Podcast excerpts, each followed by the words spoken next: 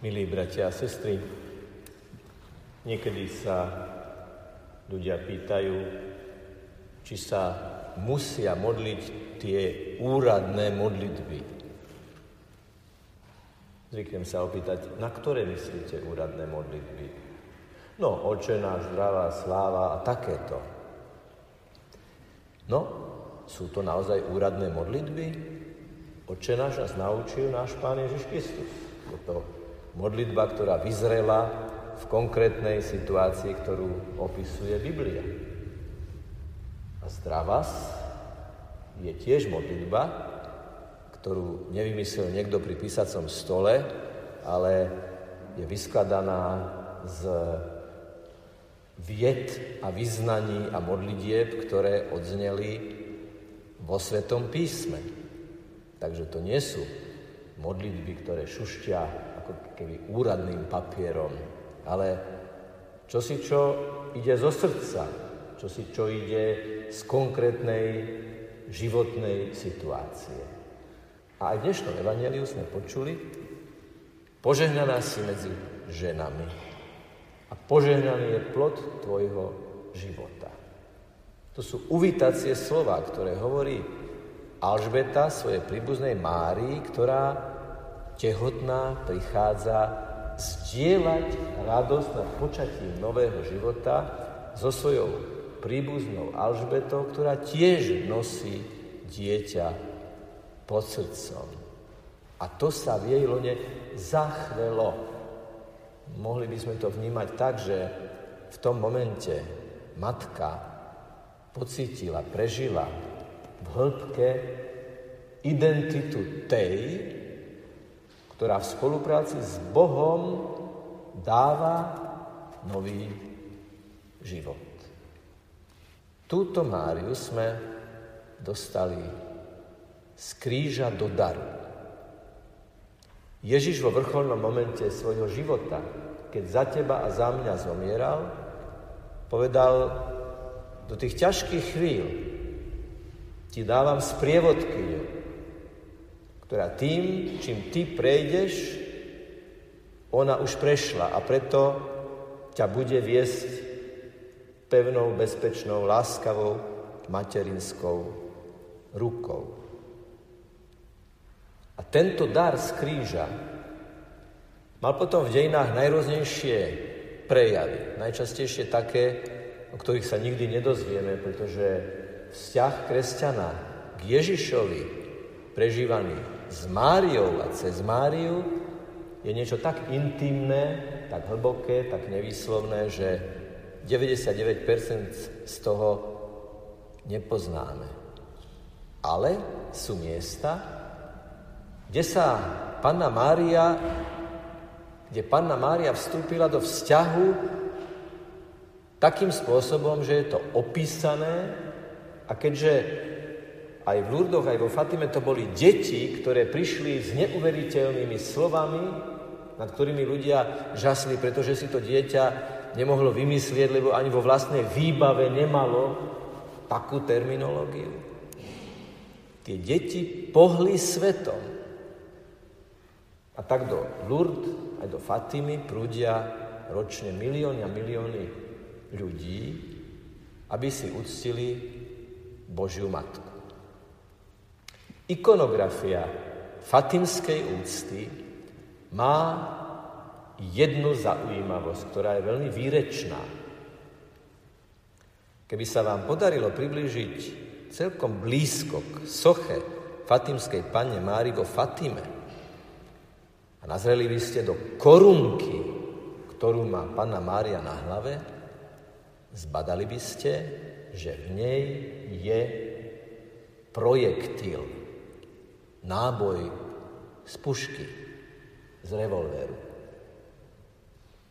To je ten náboj, ktorý mal rukou atentátnika zabiť svätého pápeža Jána Pavla II.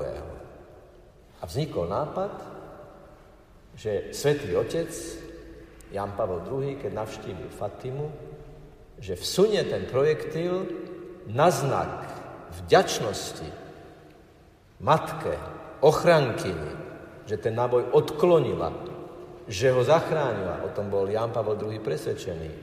Na znak vďačnosti vloží ten projektil do jej korunky. Ako mi to aj osobne dosvedčil v Ríme, respektíve v Bruseli, tamojší arcibiskup, skutočne ten projektil neuveriteľným spôsobom zapadol do toho otvoru, ako keby to bolo dopredu vypočítané. Toto je zaujímavosť, samozrejme nie najpodstatnejšia, Podstatný je ten symbol, že v korune, ktorá zdobí hlavu Panny Márie, jej súčasťou je symbol ľudskej agresivity človeka, ktorý dokáže strieľať na druhého človeka. Ako keby tým malo byť povedané, Pana Mária, my ťa v našom živote korunujeme za paniu nášho vnútorného prežívania, za paniu nášho vnútorného napätia. Voláme ťa za matku vtedy, keď sa k sebe nechováme ako Božie deti, Boží synovia a Božie céry, teda Boží súrodenci v krste. My dvíhame k Tebe všetky symboly, atribúty, nástroje našej násilnosti, vrátane nášho jazyka, slov, ktoré dokážu zabíjať. A korunujeme ťa, teba, pane, teba, pani naša, Mária, korunujeme ťa za kráľovnú nášho života. Jan Pavel II priznáva, že ako bohoslovec mal s tým trošku problém. Nehatí Panna Mária, Matka Božia, jeho hlboký, skutočný, osobný vzťah k Ježišovi Kristovi. Nebol by priamejší, keby ho prežíval v priamej komunikácii s Ježišom? A potom, ako vyznáva, precitol do toho vedomia, že ve to bol Ježiš, ktorý povedal, hľa, syn, dcera, hľa, apoštol Ján, ktorý tu reprezentuješ celú ľudskú civilizáciu, táto žena je tvoja matka, a ty si jej dcera, ty si jej syn. Pána Mária nás nikdy nemôže oddialiť od Ježiša. Panna Mária nikdy nemôže zacláňať náš výhľad na Ježiša. Práve naopak, je to aj pastoračná skúsenosť.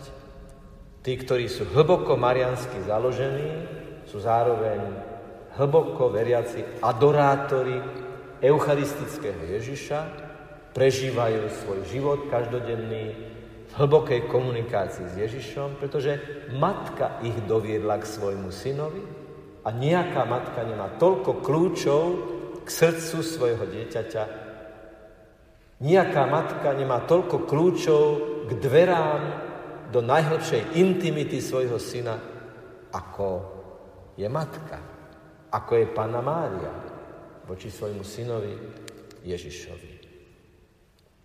My dnes zažijeme taký veľmi silný marianský moment.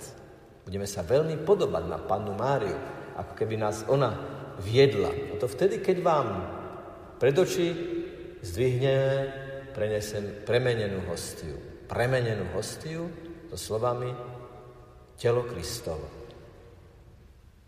Ako sa Panna Mária dozvedela pri zvestovaní, príjmeš do srdca a pod srdce Ježiša, tak budeme pozerať na niekoľko, pozerať na niekoľko gramov nekvaseného chleba a budeme veriť, že mocou Svetého Ducha, mocou slov premenenia sa chlieb premenil na Ježišovú prítomnosť a on skutočne, reálne, účinne sa ide dotknúť nášho najhlbšieho vnútra. Dovolme mu to. A keď povieme amen, štyri písmená, tak sme ako Mária, ktorá hovorí, nech sa mi stane podľa tvojho slova. A povedzme dnes s Alžbetou, inšpirovaný jej slovami. Ty si matka môjho pána, ako si zaslúžim, hovorí Alžbeta, že matka môjho pána prichádza ku mne. Neexistuje v Evangeliu krajší titul, výstižnejší, hutnejší titul pre panu Máriu, akože je to Matka môjho pána. On vždy zostáva pánom, mojim pánom, ktorého beriem za svojho vrcholného vodcu, za svojho, svoju najvrcholnejšiu autoritu a ona je jeho matkou. Najbližšou k nemu a najbližšou ku mne. Mostom k Ježišovi. Tak skúsme dnes s Pannou Máriou prijať Ježiša do srdca. A v duchu tých fatimských slov, duchu tých slov aniela, ktorý pripravoval pastierikov na stretnutie s Panou Máriou, tromi slovami. Pokánie, pokánie a pokánie. Trojnásobné pokánie, plnosť pokánia, plnosť pokory, otvorené pre Božie vanutie, pre Božie svetlo, pre Božie milosti, pre Božie impulzy. A prosím, skúsme pánu Ježišovi otvoriť celý náš vnútorný svet. Aj to, čo sa nám zdá byť zauzlené nerozviazateľne. Aj to, čo sa nám javí byť zakliesnené neriešiteľne. Otvorme mu aj tie zabuchnuté dvere, o ktorých si myslíme, že sa nedajú otvoriť, lebo za ním je spálený most nejakého vzťahu.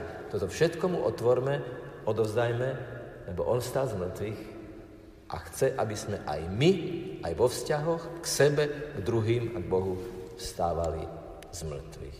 Tak vo veľkej bázni sa otvorme pre modlitby, gesta, symboly, ktoré nasledujú. Nech je pochválený Pán Ježiš Kristus.